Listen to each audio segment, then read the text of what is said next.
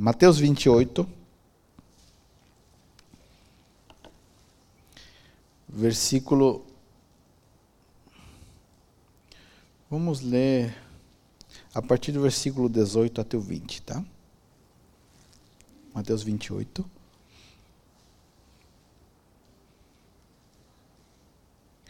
Diz assim: Jesus se aproximou deles e disse: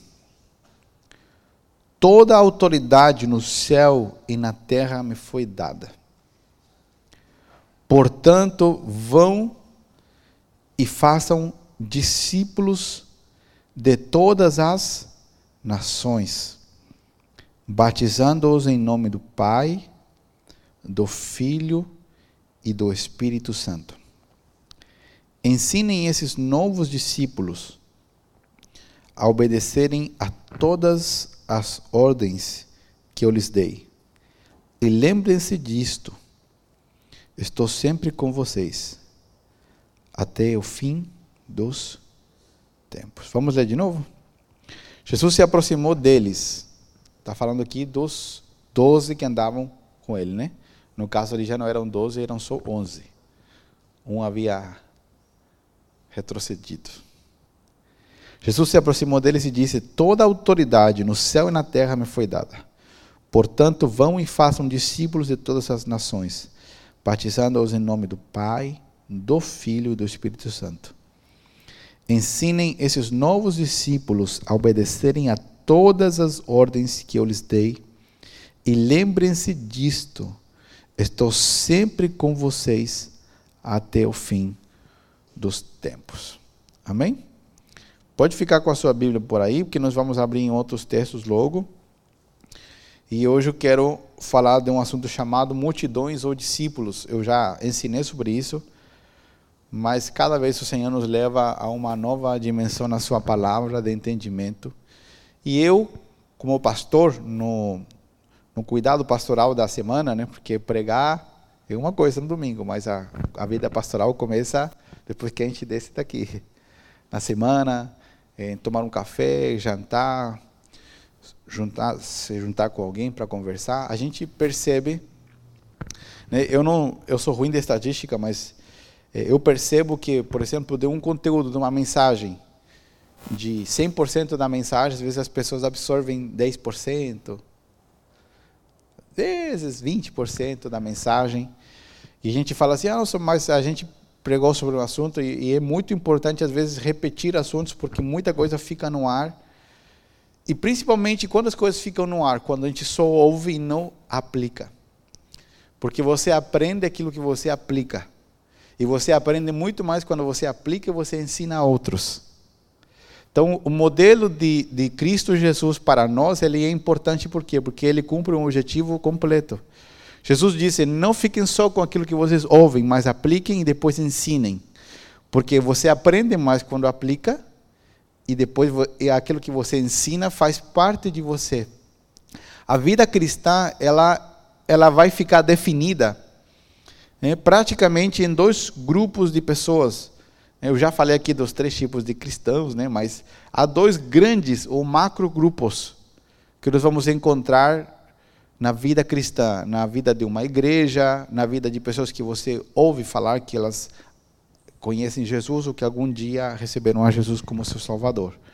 E vamos falar da nossa realidade local, né? o, que, o que nós podemos falar da nossa realidade local.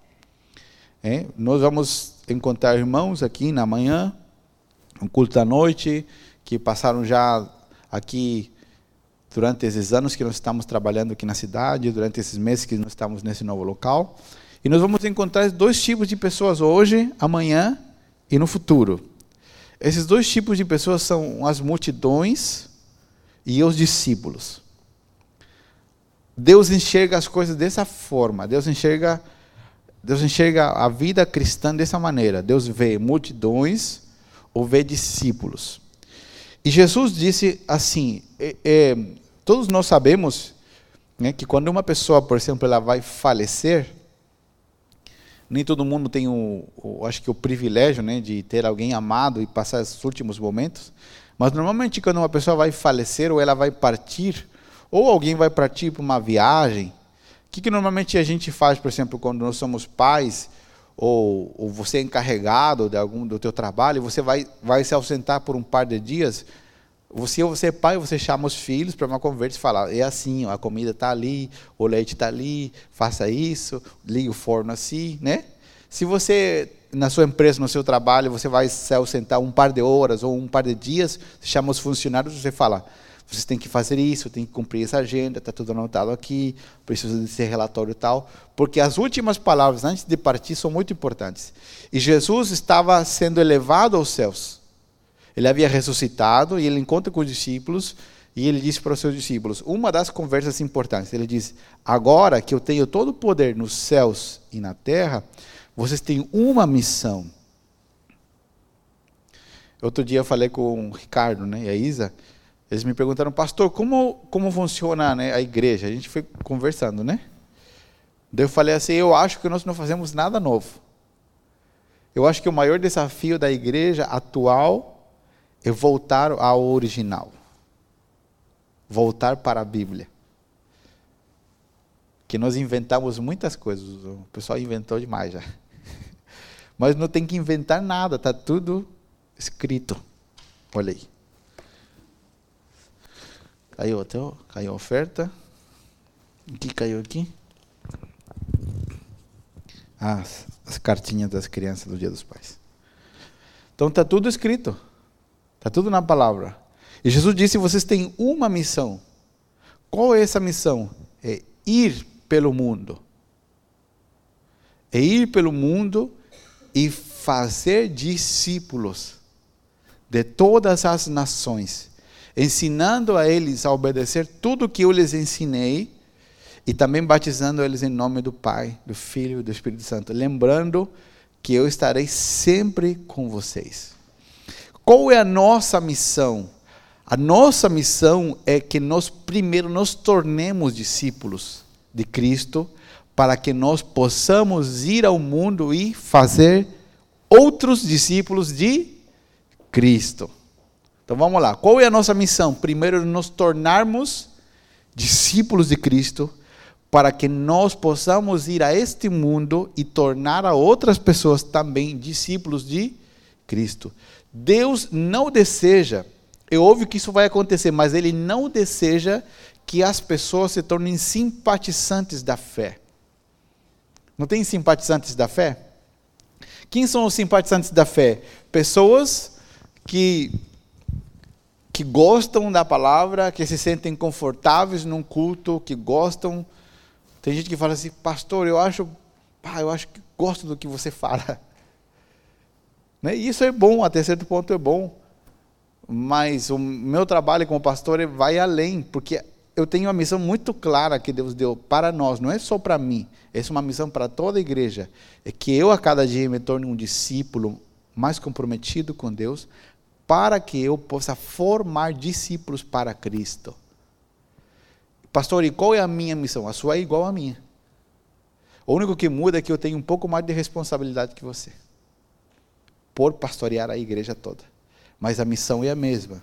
Pastor, mas eu não dedico o meu tempo todo a estar no edifício da igreja durante a semana. Não importa. Enquanto você tem a sua empresa, enquanto você tem o seu trabalho, enquanto você bate o ponto ali, coloca a sua digital e você entra no seu trabalho em tal horário, enquanto você está cumprindo a sua agenda, você deve estar permitindo que Jesus faça de você um discípulo mais comprometido e enquanto nós vamos pela vida, nós devemos trabalhar e envolver toda a nossa força, recurso e tempo para tornar a outros. A minha esposa está sabotando a mensagem. Como que é, amor? O barulhinho da água. Tornar a outros discípulos de Cristo.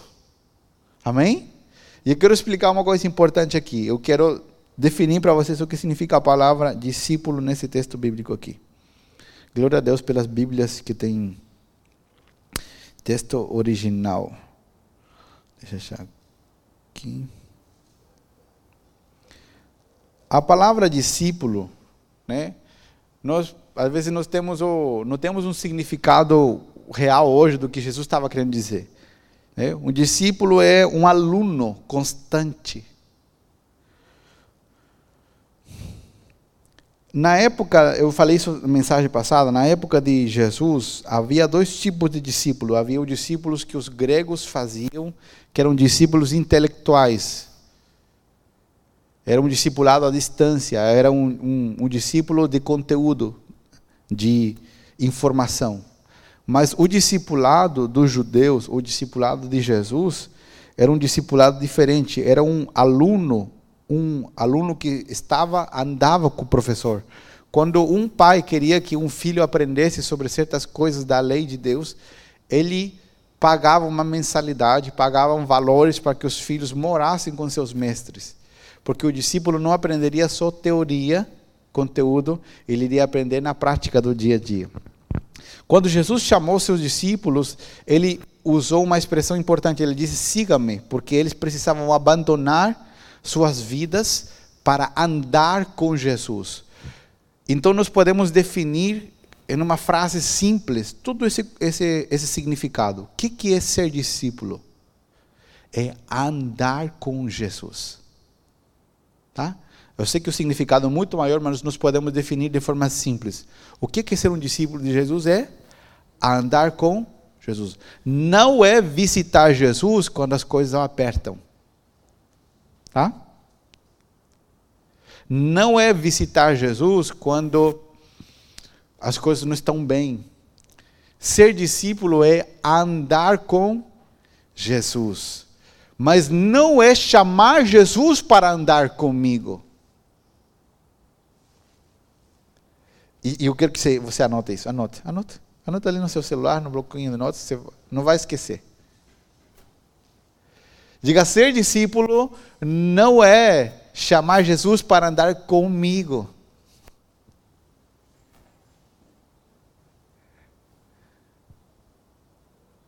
Ser discípulo é eu andar com Jesus, que é diferente. Eu vou explicar por quê. Uma coisa é eu chamar Jesus e dizer: Jesus, aqui estão meus planos, aqui está o meu trabalho, aqui está a minha vida, aqui está a rota que eu tracei para a minha vida, vem andar comigo. E outra bem diferente de ser Senhor, qual é a tua rota? Qual é o teu plano? Qual é o teu trajeto para mim? Eu quero andar com você. Entenderam a diferença? Uma coisa é eu, vou descer aqui, uma coisa é eu dizer, Jesus, vem andar comigo. E outra diferente é dizer, Senhor, eu quero andar com você. Se eu digo, Senhor, vem andar comigo, é porque eu estou no meu carro, dirigindo o meu carro, ou a minha bicicleta, ou o meu carrinho de mão, meu triciclo, meu paginete, seja lá o que for. Eu dizendo, Senhor, olha, esse é o meu carro, eu dirijo, vem aqui do meu lado. Se é o meu copiloto, eu está garantido que o inimigo não vai me tocar. É? Satanás, show de mim, Satanás. Né? Porque Jesus está sentado no banco do copiloto. Quando, na verdade, o caminho que Jesus propõe para nós é diferente, é ao contrário. Jesus disse: Não, meu filho, não é você que dirige, sou eu que dirijo o carro. Sou eu que dirijo o patinete. E eu quero que você ande comigo. O chamado de Jesus para nós é que nós andemos com Ele, para que nós alcancemos a outros e inspiremos a outros a deixar que eles também andem com Jesus. Então o discipulado é andar com Jesus. O discipulado é muito mais do que sentar num domingo de manhã ou à noite. Sentar num domingo de manhã ou à noite, constantemente, com frequência, faz parte importante de andar com Jesus. Mas não é somente isso. Andar com Jesus é um todo. Eu seguir a Cristo, eu seguir os seus princípios, seguir a sua vida, eu estar disposto a mudar o rumo da minha vida, dos meus planejamentos, por causa de seguir a Cristo. Amém? Até aí tá, tudo está tá claro, né? Amém. Então vamos, Jesus disse: vão pelo mundo e façam discípulos. E nós falamos isso, pastor, mas eu não viajo, eu fico aqui, eu, né, a gente não vai rodar o mundo, né? Não era o que Jesus estava dizendo. A palavra vou dar um detalhe importante para a gente entender.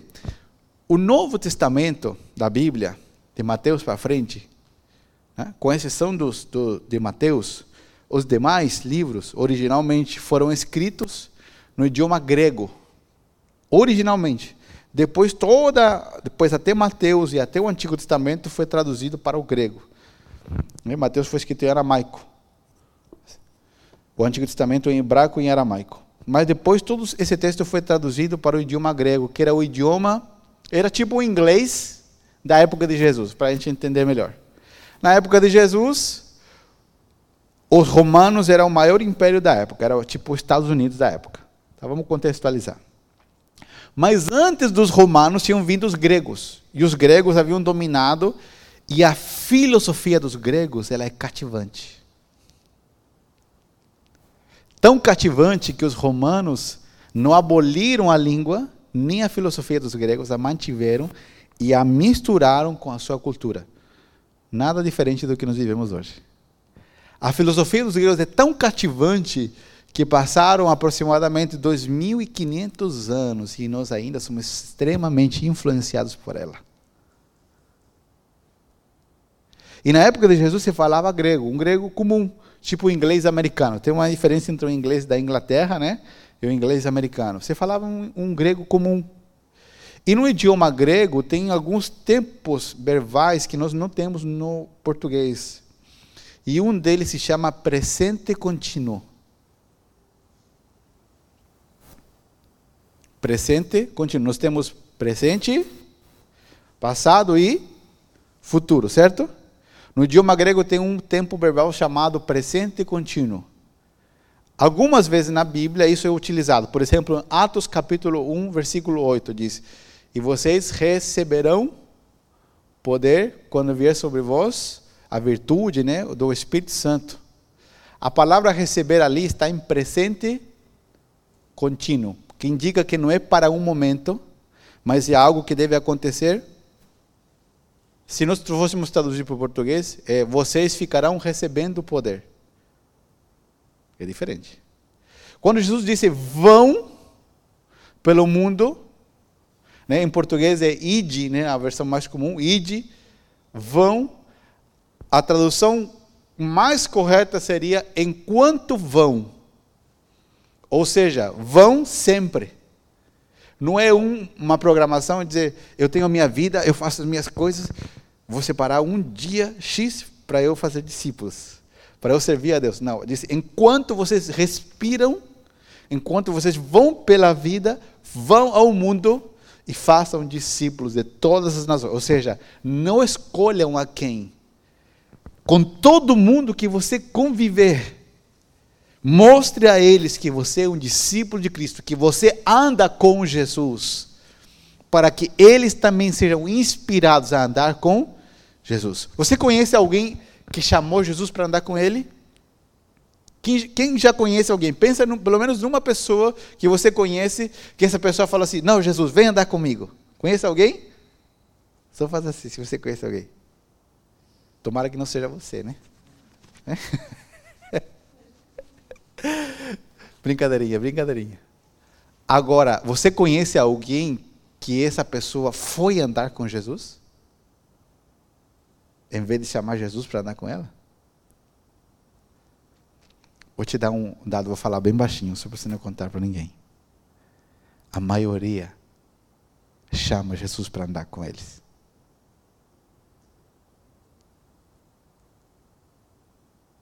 A maioria vê Jesus como um, como um salva-vidas. E muitos desprezam o sacrifício da cruz. O sacrifício de Jesus na cruz não foi somente para nos livrar do inferno, de uma eternidade sem Deus. O sacrifício da cruz foi para nos dar novamente a possibilidade de voltar à rota original que Adão e Eva perderam no jardim do Éden. Qual era a rota original? Não era Adão chamando Deus para andar com ele, era Adão andando na onda de Deus. E Deus abre o caminho para que você e eu possamos andar na rota de Jesus. Porque pessoas que andam na rota de Jesus são pessoas que andam com céus abertos em cima da sua cabeça. Ah, eu vou repetir isso aí.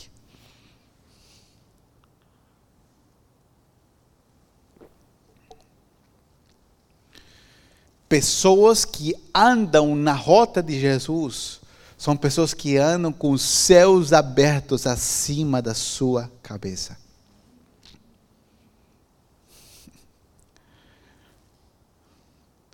Jesus não disse que ele nos livraria do dia mau.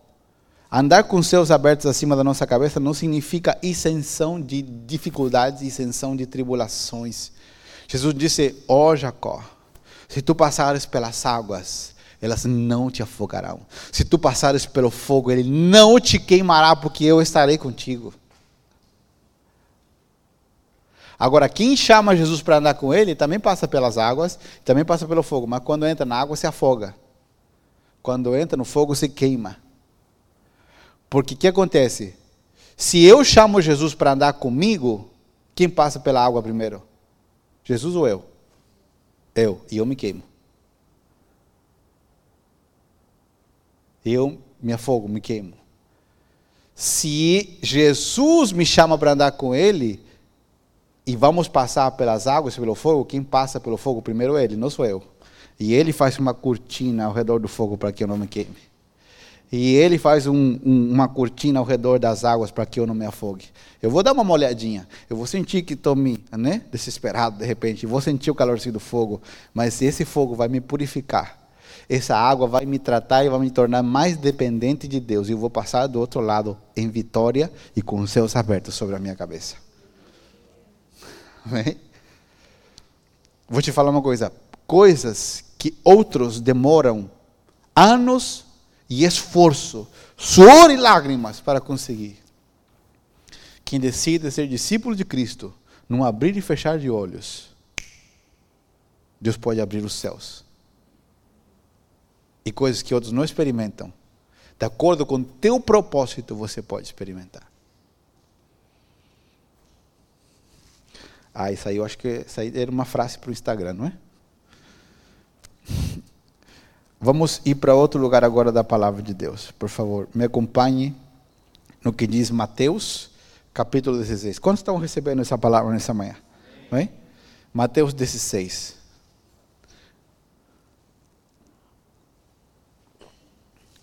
A partir do versículo 21.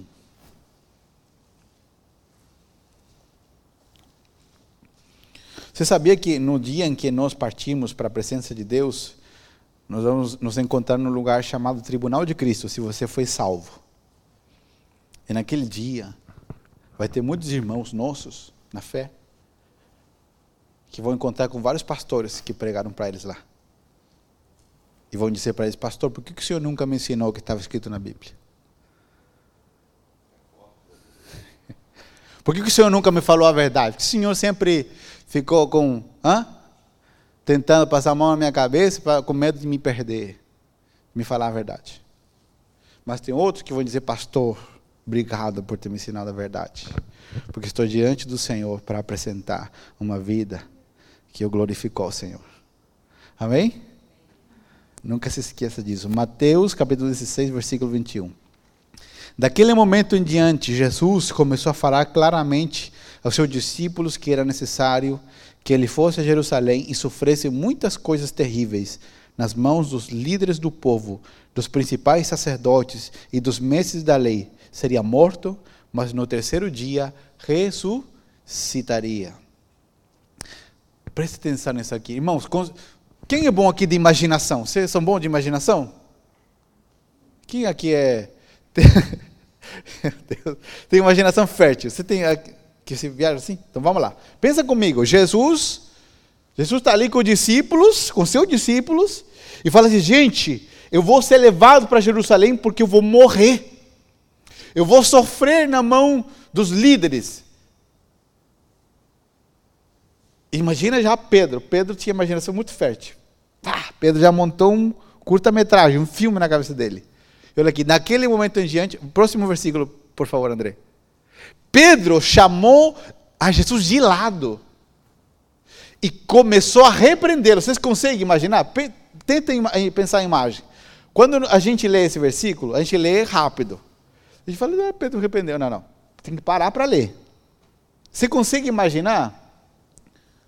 Você já, você já foi chamado alguma vez por alguém para te dar uma dura? Para te repreender? Quem já foi chamado alguma vez? Teu pai?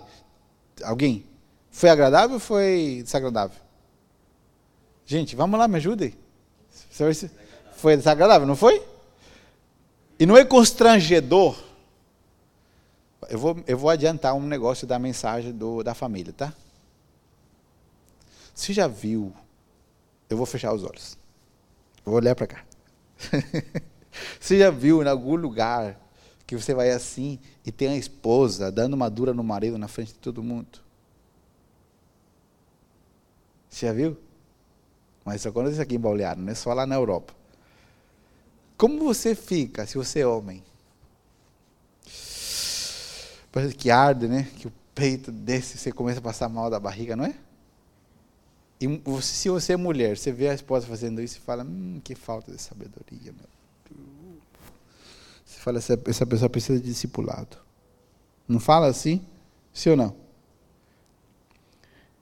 Imagina o restante olhando para Pedro. Pedro deu uma dura em Jesus. Isso que a Bíblia está dizendo. Olha aqui. Pedro chamou de lado e começou a repreendê-lo por dizer, dizendo, Senhor, Senhor é maluco? Como que o Senhor vai morrer? Que a gente lê a Bíblia de uma forma muito romântica, mas não foi o que aconteceu. Pedro era assim mesmo, Pedro era impulsivo, ele fazia e depois pensava. Jamais, Senhor, disse ele, isso nunca lhe acontecerá. Próximo versículo. Jesus se voltou para Pedro e disse: Afaste-se de mim, Satanás. Jesus foi pior. Se Jesus tivesse uma igreja hoje e tivesse discípulos assim, eu acho que ele tinha menos gente que nós hoje temos no culto. Porque hoje nós pintamos um quadro de um Jesus que parece mais com John Lennon, os Beatles. Parece um cantor de reggae. Só falta o baseado na boca. Mas de tanto paz e amor que parece, né? Nós não vemos o Jesus da Bíblia, o Jesus real. Jesus não era sempre assim, mas quando era necessário, ele colocava as coisas no seu devido lugar. Olha que Jesus disse: Você é uma pedra de tropeço para mim. Considera as coisas apenas do ponto de vista humano e não da perspectiva de Deus. Vamos lá. Então Jesus disse a seus discípulos: Se alguém quer ser meu seguidor, ou meu discípulo, negue a si mesmo, tome a sua cruz e siga-me. Próximo versículo. Se tentar se apegar à sua vida, a perderá. Mas se abrir mão da sua vida por minha causa, a encontrará. Versículo 26. Que vantagem há em ganhar o mundo inteiro, mas perder a sua vida? E o que daria o homem em troca da sua vida? Olha o que Jesus está dizendo nesse momento. Jesus estava para morrer na cruz do Calvário. Jesus iria fazer um sacrifício que geraria a salvação da humanidade. E Pedro estava enxergando apenas do ponto de vista humano. Nós somos treinados, e a, os nossos sentidos nos mostram que aquilo que estamos vendo é o que irá acontecer, mas Deus está enxergando muito mais além de tudo isso. Jesus não estava vendo o momento de sofrimento, Jesus estava vendo a senhora sentada aqui, perdoada. Jesus não estava vendo o seu momento de sofrimento, ele estava vendo nós restaurados pelo seu sacrifício na cruz. Só que Pedro só estava enxergando o momento, porque até aquele momento Pedro ainda não tinha entendido que não era Jesus que vinha andar com ele, era ele que tinha andar com Jesus. Quais são as atitudes de pessoas que ainda estão nesse processo da multidão namorando em ser um discípulo? Quando Jesus propõe uma coisa que a gente não gosta, a gente diz: Senhor, Senhor deve estar errado. O Senhor deve ter feito algum cálculo errado, porque isso aí eu não estou gostando muito. Não é verdade? Todos nós passamos por esse conflito interior. Mas se você e eu estivermos dispostos a andar com Jesus, mesmo que aquilo que nós tivermos que passar seja um tanto desagradável, por fazer a vontade de Deus, porque nós podemos passar por dias péssimos por termos errado, que é diferente. Mas se nós passarmos por dias complexos, por seguir a Cristo, do outro lado haverá uma ressurreição, haverá um lugar de vitória e de céus abertos sobre a nossa cabeça. E o que, que Jesus disse? Se alguém quer ser meu discípulo, o versículo menos pregado nos últimos tempos. Retorna um pouquinho, André, por favor. Eu acho que o 24, né? Então Jesus disse aos seus discípulos: Se alguém quer ser meu seguidor, meu discípulo, negue a si, vamos lá, negue a si mesmo. Tome a sua cruz e siga-me. A cruz era o símbolo do quê? A cruz era o símbolo do sacrifício que Jesus faria para salvar a humanidade. A cruz não é a sua sogra, amém? Os homens. Nem o seu sogro nem menos o teu patrão, nem o dono do teu prédio ou do teu local onde você paga aluguel, que sobe o aluguel todo ano, abusivamente. Nem as pessoas que te devem, elas não são a tua cruz. A cruz é o lugar que você e eu vamos, ou não, voluntariamente, todos os dias. Quando nós temos vontade de pegar o nosso carrinho e dizer, Senhor, não vou te seguir, não. Me segue, Senhor. É nesse dia que você diz, Senhor, hoje eu vou para a cruz. Hoje eu quero morrer para a minha vontade de dirigir o meu próprio carro. E eu quero te seguir. Eu quero te seguir. Jesus disse: negue-se a si mesmo. Tome a sua cruz. Não é a cruz do irmão, é a sua. Feita especificamente na sua medida com a moldura do seu bracinho. Tome a sua cruz e siga-me. Agora eu quero ir para o centro da mensagem. Pastor, qual é a diferença real entre multidões e discípulos? Os discípulos são aqueles que estão abrindo mão a cada dia do seu eu, das suas próprias vontades, dos seus próprios sonhos, para ir atrás de Jesus. As multidões são aquelas que estão interessadas no que Deus pode lhes dar. Elas estão interessadas na bênção de Deus, na oração do pastor. Elas estão interessadas nos milagres que Deus pode fazer com elas. Mas elas sempre estão na beira do precipício.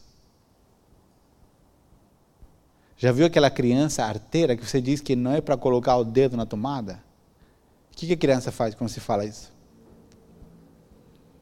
É aí que ela fica com mais vontade de colocar o dedo na tomada. Não é verdade? E ela vai colocar o dedo na tomada até, até que momento?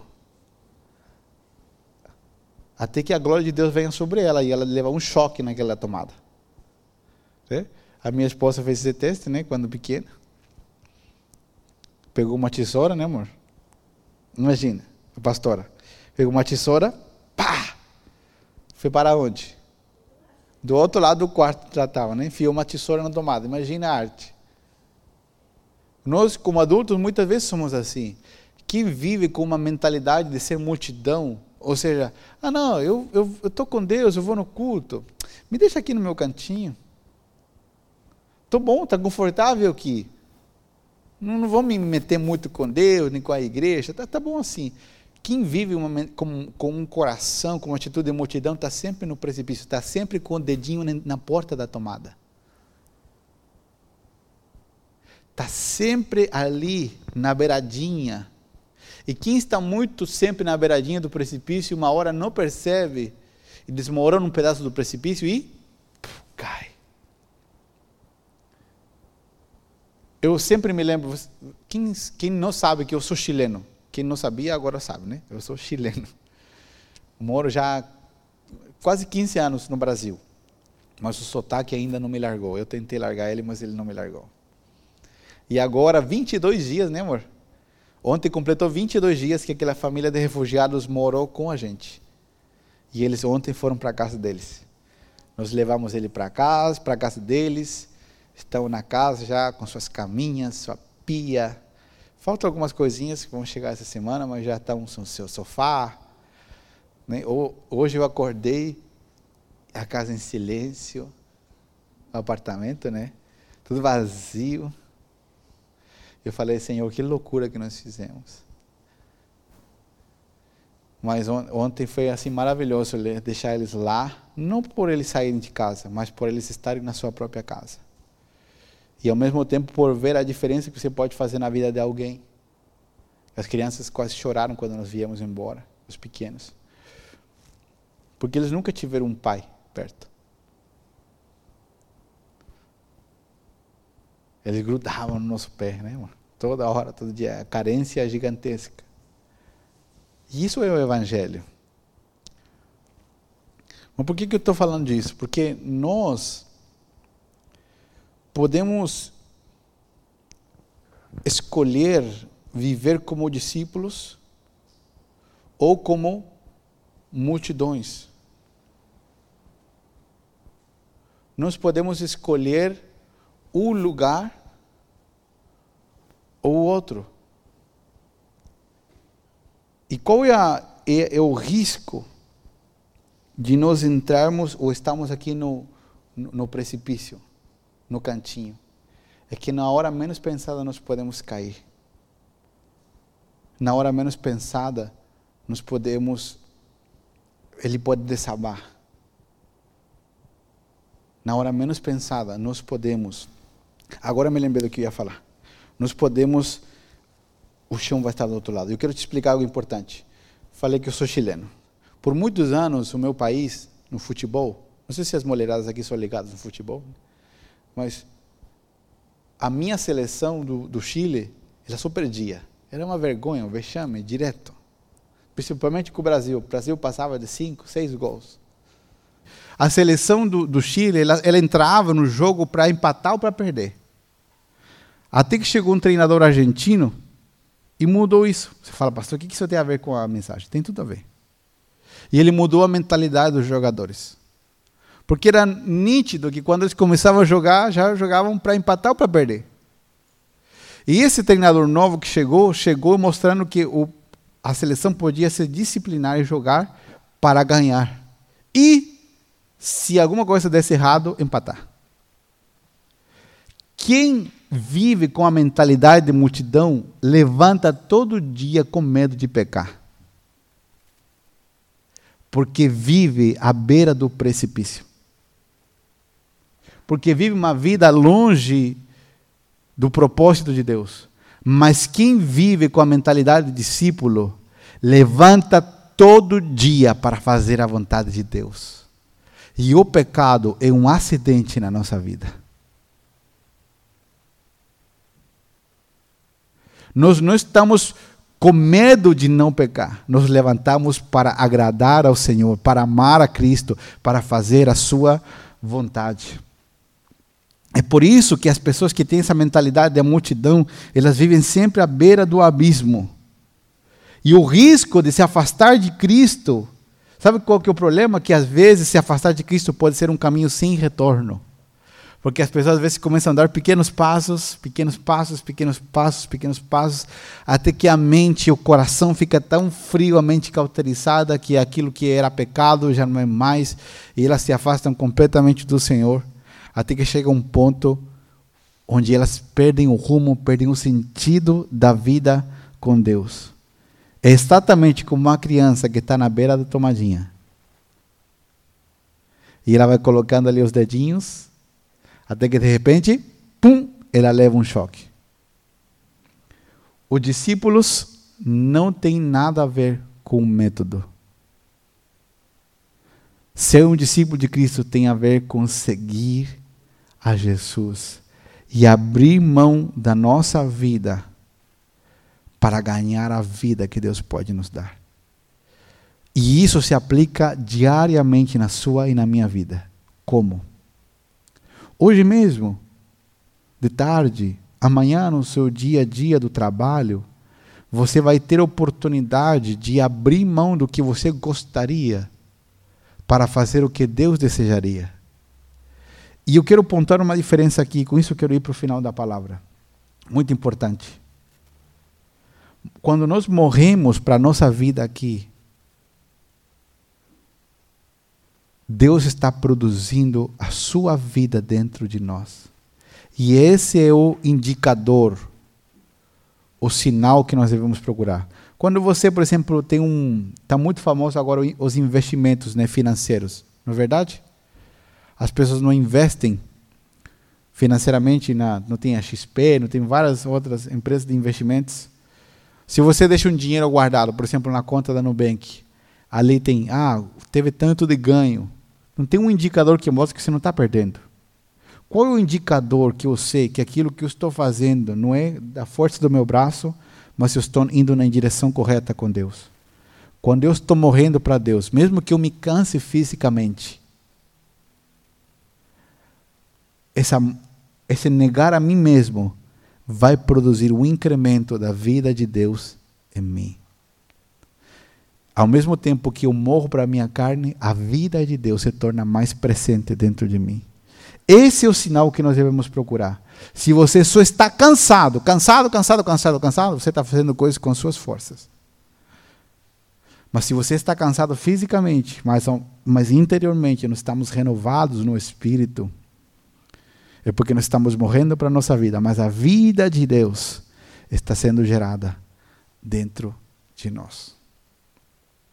E eu sempre, para terminar, eu quero dizer o seguinte: uma coisa que eu sempre repito aqui e repito na minha casa, falo com o nosso filho, com Samuel. Falei, filho, sempre alguém precisa morrer para que outros tenham vida. O chamado de Jesus para você e para mim não é que nós sejamos multidões. O chamado de Jesus é que você e eu atravessemos a linha de deixar de ser multidões e passarmos a ser discípulos. As multidões chamam Jesus para andar com elas. Os discípulos perguntam para onde Jesus está indo e eles vão andar com Jesus. As multidões fazem suas listas intermináveis de projetos de vida no final do ano. Eu quero uma casa rosa, com verde, com madeira. Eu quero um carro assim. Eu quero uma viagem tal. Eu quero férias tal. Vem, Senhor, fazer o que eu quero. Baseado no quê? Na metade de um versículo bíblico o Senhor cumprirá o desejo do teu coração. Essa é a metade do versículo. Mas tem que ler a outra parte primeiro. Os discípulos, se eles querem planejar o futuro, eles sentam com o Senhor para planejar. Senhor, eu quero planejar 2023. O Senhor sabe que eu preciso de férias. O Senhor sabe que eu preciso de uma casinha melhor, de um carrinho melhor. Vamos planejar juntos o que, o Senhor quer fazer comigo. Vamos escrever. Eu não quero chamar o Senhor para andar comigo, eu quero andar com você. Porque é só dessa forma que nós cumpriremos a missão de Jesus. Jesus disse: vão, todos vocês, vão pelo mundo. Vão em Itapema, vão em Porto Belo, em Mascal, governador Celso Ramos, vão aqui em Balneário, vão em Camboriú, vão em Itajaí, vão no Recife, vão em Maceió, vão em Gramado, vão em São Paulo, vão a esse mundo onde eu lhes colocar, vão a Curitiba, vão a Floripa, vão a São José, vão aonde eu os colocar e façam discípulos, sejam discípulos para que inspirem a outros a ser discípulos. Nunca se esqueça, quem atravessou a linha de ser multidão para entrar no discipulado, anda com os céus abertos acima da sua cabeça. Se você, que é um discípulo, ou está nesse processo, começar a contar as suas experiências de vida para alguém que vive com multidão, eles vão dizer que você é metido, que você é mentiroso e que você está inventando. Sim ou não? Mas como pode? Você fala, eu não sei como pode. O ponto é que você está chamando Jesus para seguir você. E a diferença é que eu estou perguntando para onde ele está indo, porque eu quero ir com ele. Quando eu quero ir aonde Jesus está indo, eu tenho garantia de que os céus estarão abertos acima da minha cabeça. Enfrentando lutas, batalhas, dificuldades ou até a morte, Ele estará comigo. E por onde eu tiver que passar, Ele irá juntamente comigo. Ele me livrará no dia mau. Ele me levantará. Porque o meu e o seu chamado é irmos a este mundo e fazer seguidores de Cristo. Gente que esteja disposta a andar com Jesus. Andar com Jesus é o que muda a nossa vida. Quando eu quero andar com Jesus, eu tento mudar a Deus. Assim como Pedro tentou. Não, Senhor, jamais. Mas andar com Cristo, seguirmos a Ele, e somos nós que nos moldamos a Jesus no caminho com Ele, dia após dia. Você quer andar com os céus abertos acima da sua cabeça? Ah, não. Você quer andar com os céus abertos acima da sua cabeça? Então se prepare para que alguém pague as suas contas. Vou repetir. Você quer andar com os céus abertos acima da sua cabeça? Se prepare para que alguém pague as suas contas. Se prepare para você dar o testemunho. Eu estou profetizando sobre a sua vida. Se prepare para que alguém diga: Eu quero pagar essa conta para você.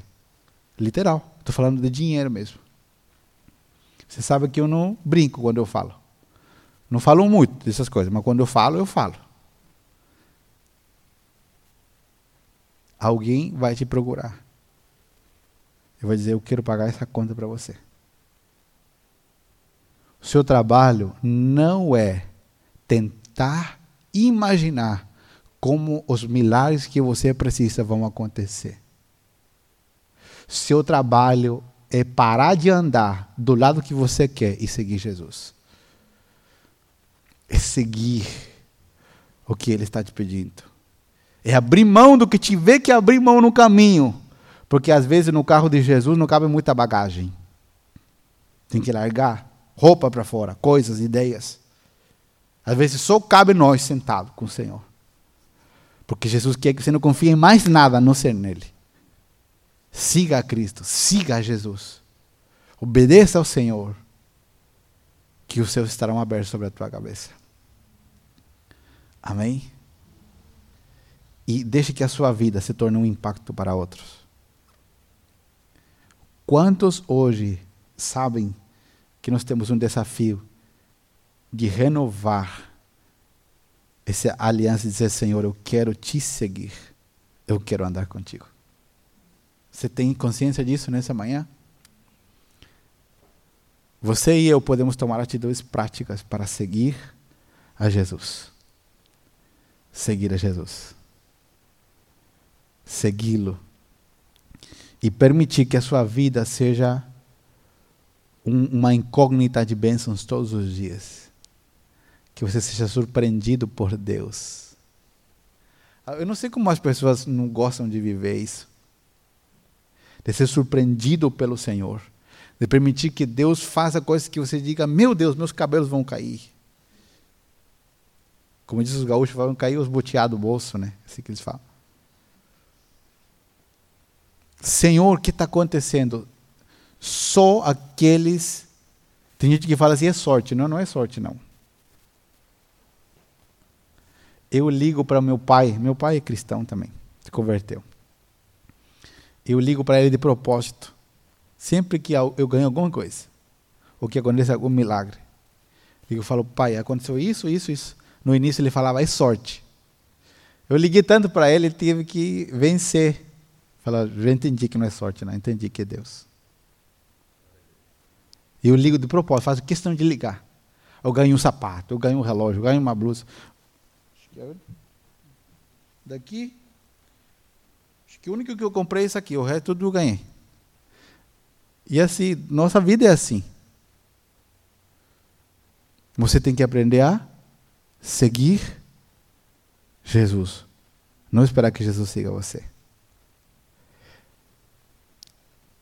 Diga, Senhor, me mostra. Me mostra. Eu quero te seguir. Quero parar de quebrar a cabeça tentando chamar o Senhor para me seguir. Eu quero te seguir. Eu quero que o céu se abra sobre a minha cabeça. Eu quero te conhecer mais. Hoje é dia para isso. E eu já vou te antecipar: o Senhor vai te levar a, a você se negar a si mesmo. O Senhor vai te apresentar situações que você vai dizer: é o capeta, é Satanás. Não, não é o diabo, não. É o Senhor te levando a você se negar a si mesmo. Porque Ele quer te levar num trilho de discipulado, de andar mais pertinho com Ele. Amém? É isso que nós precisamos aqui na nossa região.